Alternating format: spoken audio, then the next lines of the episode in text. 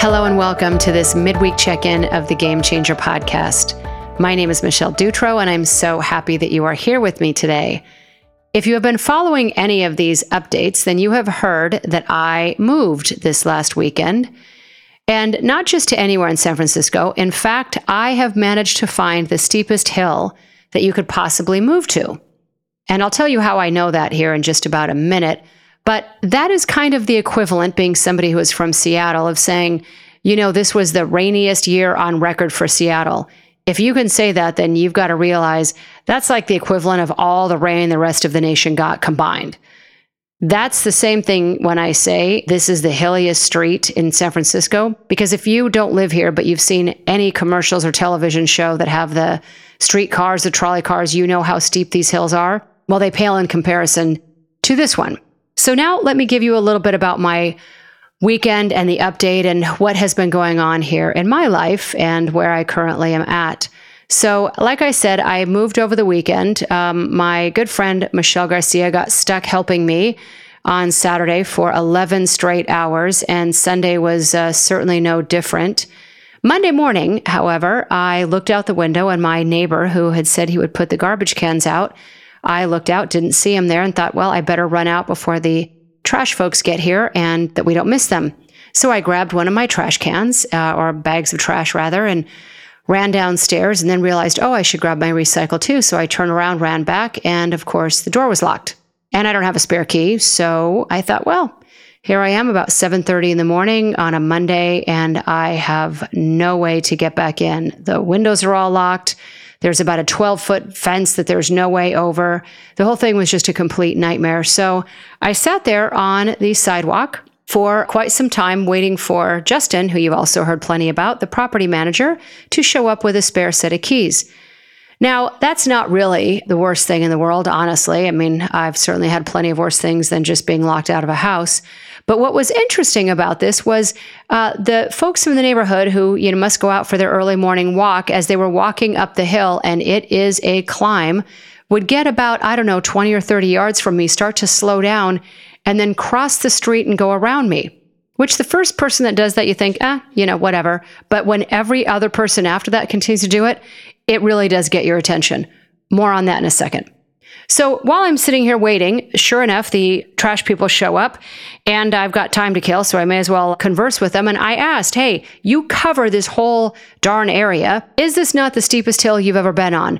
And no joke, uh, they said, Yes, in fact, it absolutely is. And right in that moment, the guy lost control of the trash can and off it went. So at least we could kill some time that way in picking up all of the trash that went rolling down 100 yards down this hill. So, Anyway, uh, about this uh, crazy steep hill, if you're parked here, like parallel parking or perpendicular rather, so you're at a 90 degree angle to the hill, to get out of your car, and I am not exaggerating, you literally have got to have both feet on the driver's door, shoving it open.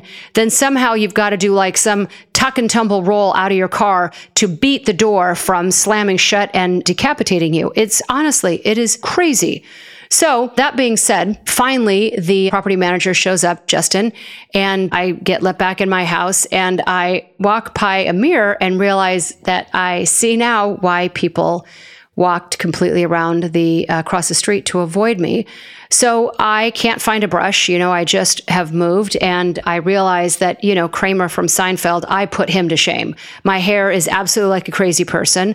I'm wearing purple sweats with all kinds of paint stains on them everywhere. The rattiest t shirt that I could possibly get my hands on. Because remember, all I was doing was taking out the garbage. And quite frankly, after moving, it's all I could find anyway. So I really did look like somebody who just escaped the insane asylum. So I'm sure the neighbors just think that I am just some freak that rolled off a crazy train somewhere. Little do they know that I'm the newest member of their neighborhood. So, on top of that, as things would be, my car also cannot make it out of the garage. I have got so many boxes and stuff in there that there's no way I can turn my car at such an angle to actually make it up the hill to back out of this garage. I, it just is impossible. So I had to call Safeway and have them deliver groceries to me today because literally I'm I'm trapped here until I get something figured out. I am I am trapped in my own home. So here's the funny thing about that, because that's not even the thing, is I was looking out the window as he dropped off the groceries as he's leaving, and I heard him jar his car, the parking brake or his big moving van, his moving van out of the emergency brake, and you heard this really loud thunk. And then he goes to step on the brakes, and, you know, it just kind of slips a bit right into my neighbor's car. So I can tell you when I say this is a steep hill, oh, this is no joke. So now I'm sure that my neighbor, who not only thinks that, like I said, I escaped from an insane asylum, but now I am responsible for her car being wrecked. So really not off to the best start this week, but I can only imagine that there's only one way to go from here hopefully that one way is at some point getting out of my garage, which I, like I said, currently cannot do. And that maybe at some point I find a hairbrush because now I think I'm on day five without brushing my hair. May just have to shave my head. The whole thing is a complete nightmare. So anyway, that is what's going on in my life currently. It's always exciting. I hope that this is even recording. I had to reconnect all of the wires and I have no idea if anything is even working right right now. So Fingers crossed it is, and we'll keep plugging forward. So you're up to speed with my life and the latest shenanigans.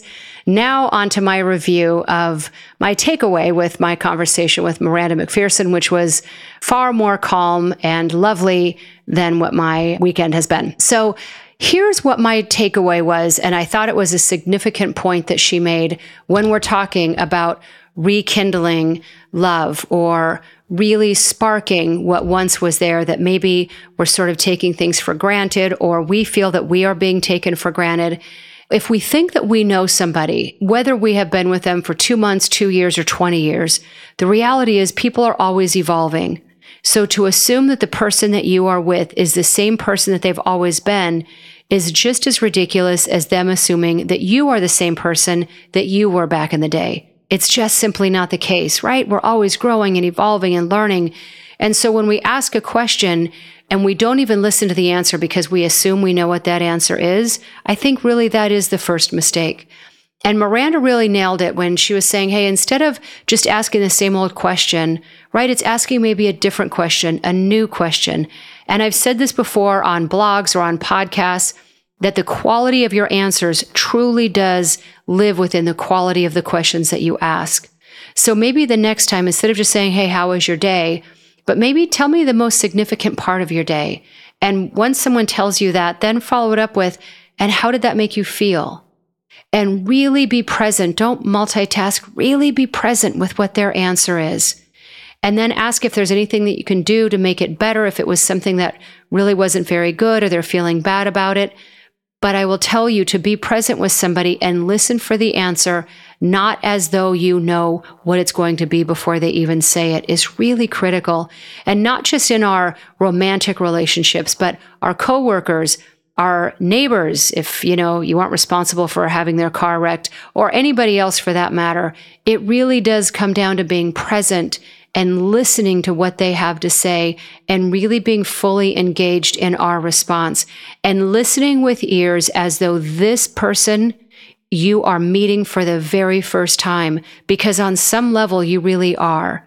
So I hope if you didn't have a chance that you'll go back and listen to that conversation with Miranda. It really was a fantastic one, I think, on relationship across the board.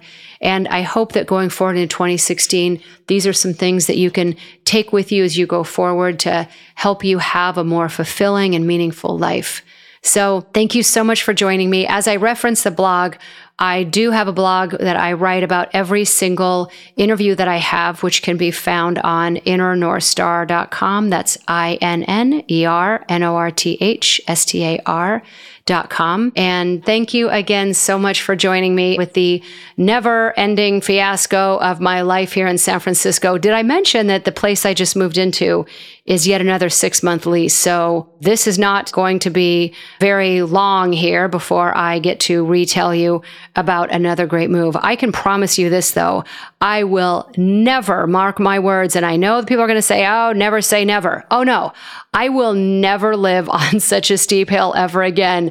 This takes crazy to a whole new level. It, you actually have to stop and think about, you know, really every last thing, even picking up a bag to get out of your car, how you're going to maneuver that. So maybe it's making me more present, even in mundane things that I would have taken for granted.